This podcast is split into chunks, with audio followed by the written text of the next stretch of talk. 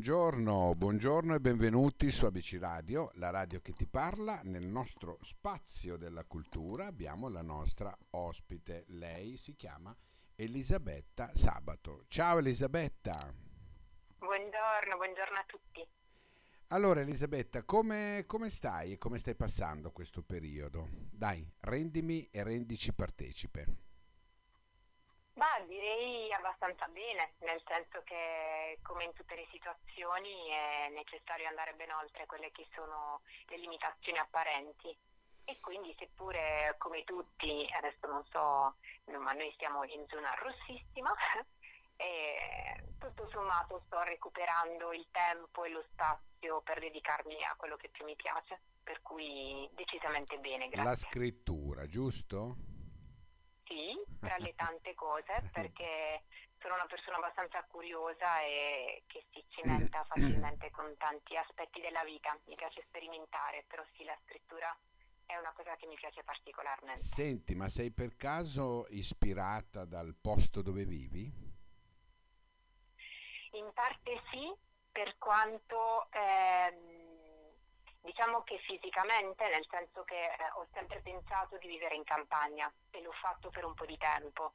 E poi ad un certo punto la vita mi ha portato in altre direzioni, per cui eh, la mia casa è in un appartamento. Inizialmente un po' mh, l'idea non mi è piaciuta, ma dall'altro lato ho imparato ad apprezzare moltissimo questo posto perché è molto luminoso e tra l'altro eh, la cosa molto carina è che comunque vivo in un luogo splendido perché vivo in Puglia, per cui in ogni angolo ci sono dei potenziali giardini piuttosto che delle mh, zone molto vicine al mare, quindi sì, decisamente mh, mi piace osservare i dettagli eh, anche del cielo piuttosto che della natura e certo. per me è una fonte di grande ispirazione. Eh, immagino, immagino, immagino. Allora, Elisabetta Sabato, ecco, tu nasci praticamente a Putignano, possiamo dirlo, no? Non, non, sì, non possiamo sì. nascondere niente, ecco. No. E ehm, sei comunque fino ad oggi ehm, la protagonista di un po' di roba che hai scritto. Ecco, andiamo magari a fare un piccolo excursus. Ehm, Mhm. allora, prima nel 2009 mi sembra un qualcosa, hai Mhm. scritto, hai cominciato con delle poesie, giusto se non sbaglio? Sì, diciamo che eh, la, la poesia e la scrittura c'è sempre stata. Nel 2007-2008 mi hanno poi contattato da una casa editrice perché volevano creare una, ehm, una enciclopedia, diciamo, di scrittori emergenti e lì è iniziata questa avventura perché mi sono detta se comunque c'è un interesse da parte anche solo di un lettore significa che probabilmente quello che scrivo potrebbe in qualche modo essere anche semplicemente di ispirazione e di supporto a qualcuno. E Indubbiamente. di lì ho iniziato a, sì, a raccogliere quello che scrivevo perché prima avevo eh, messo via un po' tutto, quindi ho cercato di eh, archiviare eh, tutti questi scritti e lì è nata la prima pubblicazione che è quella a cui tu fai riferimento, Certo, che è un viaggio lungo un respiro sì. e che è stato editato da Acquaria. Sì, diciamo che è stata la prima ehm, antologia poetica, se così la vogliamo chiamare, insomma, una, una Certo, silloge, poi certo, parleremo, parleremo del tuo libro ultimo, no? Eh, sempre di- Mhm. riferito a alle poesie, ma nel mezzo c'è stato, scusami se, se- correggimi se sbaglio, eh, Vite fragili. Sì, eh, Vite fragili è un romanzo che, è stato, che ho scritto in eh, circa due anni, due anni e mezzo di, eh, di lavoro, poi ho, ho intrecciato le, le storie in maniera diversa perché eh, diciamo che la cosa particolare di questo testo è il fatto che ehm, non c'è soltanto un protagonista, ma è come se ci fosse una staffetta tra le vite eh, fragili ma anche molto resilienti, se proprio vogliamo dirla tutta, perché sono apparentemente fragili, però poi tutti quanti i protagonisti riescono a risorgere dalle proprie ceneri in un certo senso certo, e quindi certo. a vivere in maniera molto molto resiliente. Quindi c'è questo passaggio di testimone e di volta in volta i personaggi diventano protagonisti da essere personaggi all'atere. Diciamo sì, perché così. comunque sono, sono, un po' di storie, tu prendi riferimento dai giornali, le televisioni, no? ci offrono comunque ehm, dei risvolti sempre, non sempre positivi, no? gente che si lascia certo. andare allo sbando, ecco tu racconti praticamente eh, tutti questi risvolti, anche più drammatici, no? Ed è un libro sì. che probabilmente emoziona, ma che fa anche meditare. Ecco, questo era il tuo scopo? Eh, diciamo che non avevo uno scopo quando l'ho scritto. Lo scopo è venuto cammin facendo. La mia idea inizialmente era semplicemente quella di creare una storia eh, avvincente che si facesse leggere con facilità. Okay. E mh, successivamente mi sono resa conto che stavo costruendo questa storia intorno appunto alla capacità anche meditativa, introspettiva che ognuno dovrebbe avere per poter poi eh, affrontare la vita in una maniera differente, però stato, non, non, c'è stato, devo essere sincera, un intento iniziale da questo punto di vista, chiaro, mm. definito, l'intento era quello di raccontare. Ho capito. E tu vai, continui no? Questa, questo tuo percorso così eh, con Agorà e Beata Solitudo, riflessioni poetiche sulle cose della vita, ecco, dove anche lì parli di eventi, di incontri, eh, di, queste, di tutti questi piccoli dettagli che comunque ci danno emozioni, che ci danno sensazioni. Ecco. Mm, a cosa sei più legata? Questo lo potresti definire un, uh, un libro maturo della tua maturità? Io penso di essere in fase di sperimentazione. E, um, mi piacciono generi diversi, mi piace appunto sperimentare.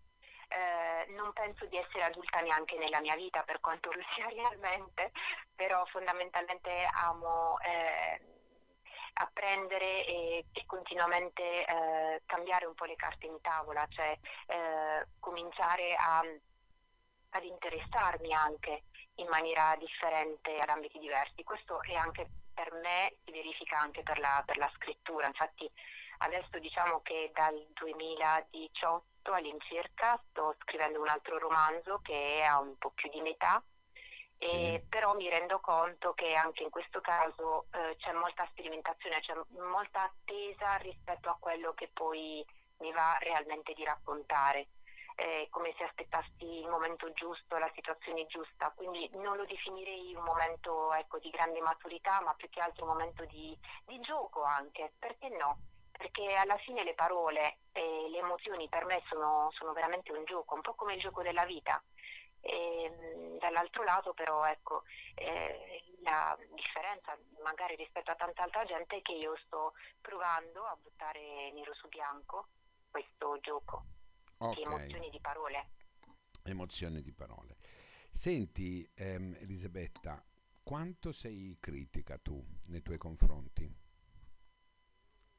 Moltissimo, moltissimo perché anche in questo all'inizio non vi nascondo che le, le, le, le, prime cose che ho scritto non le ho fatte leggere mai a nessuno, cioè il, il, lo step più importante da dover superare è stato proprio questo, eh, la condivisione, perché secondo me eh, ovviamente dal punto di vista eh, della scrittura, eh, come dire, mm, io avrei potuto anche eh, autoelogiarmi in ogni, in ogni direzione, in ogni forma.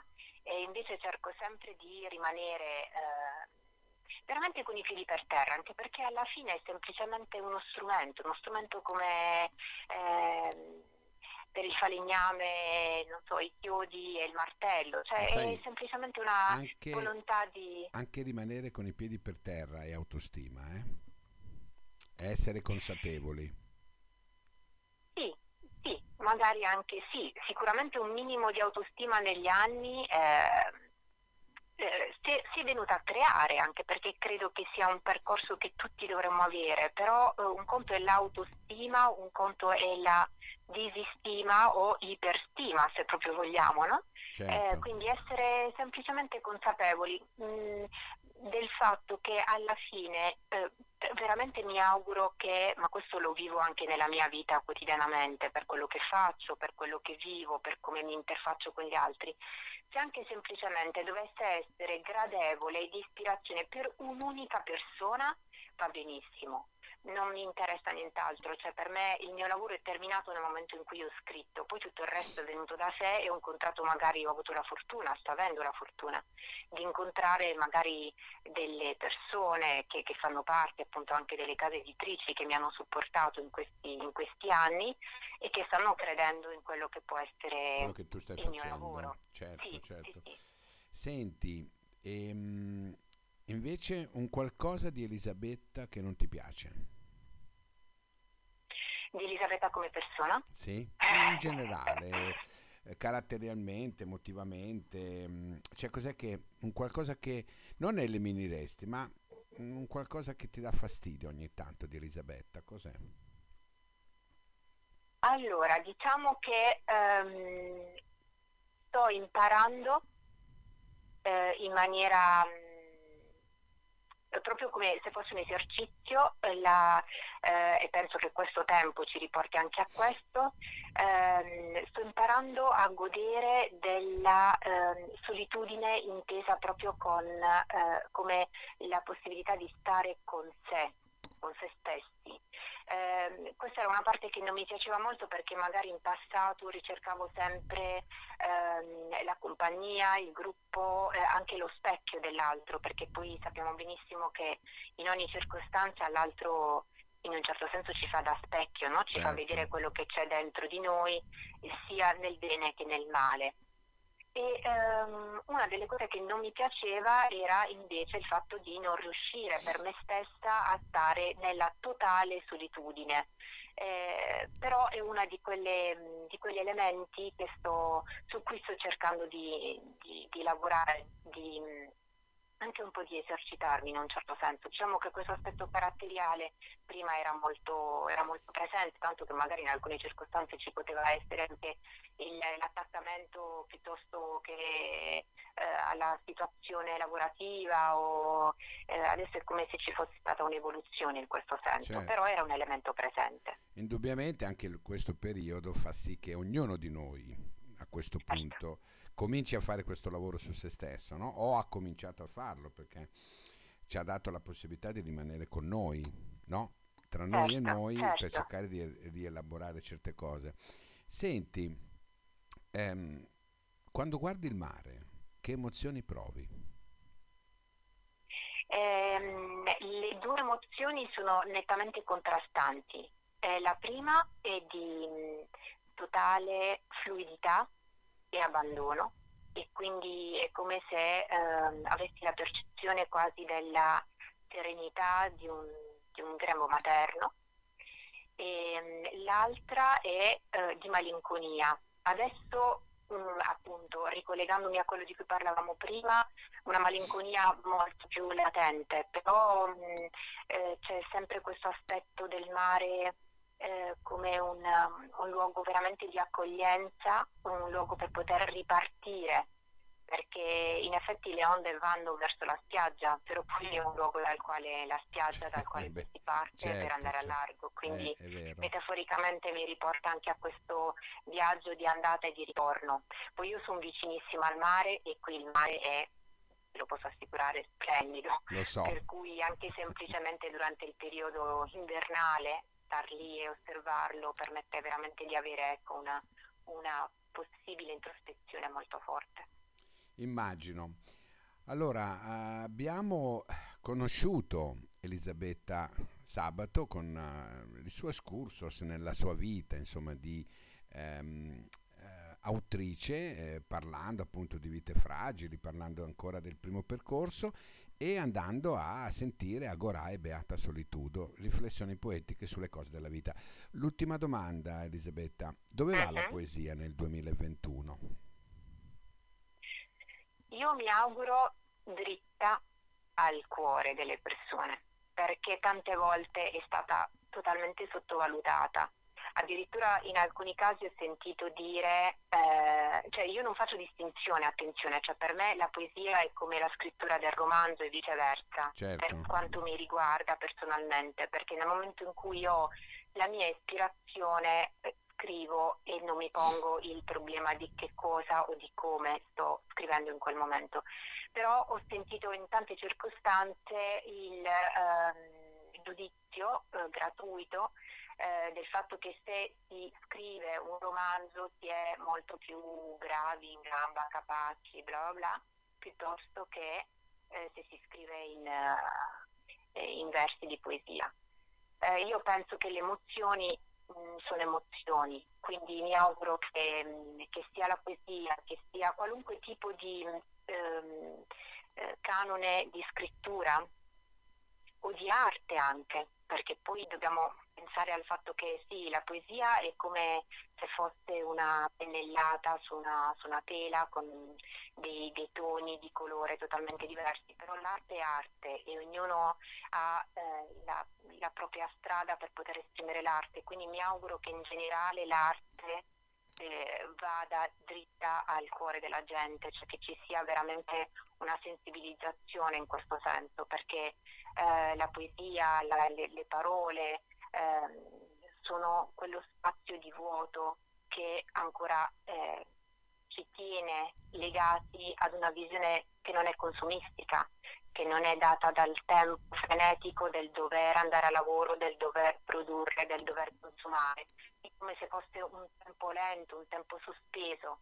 E quindi mi auguro che le persone possano, che tutti in generale possano veramente comprendere il valore eh, che l'arte può avere e farlo diventare proprio anche un nutrimento per la quotidianità certo. e per poter poi affrontare in maniera totalmente diversa eh, la propria vita, come un atto meditativo, ecco, visto che abbiamo utilizzato anche questa parola che mi piace molto, certo. un atto meditativo. Certo, è vero, è vero, è vero.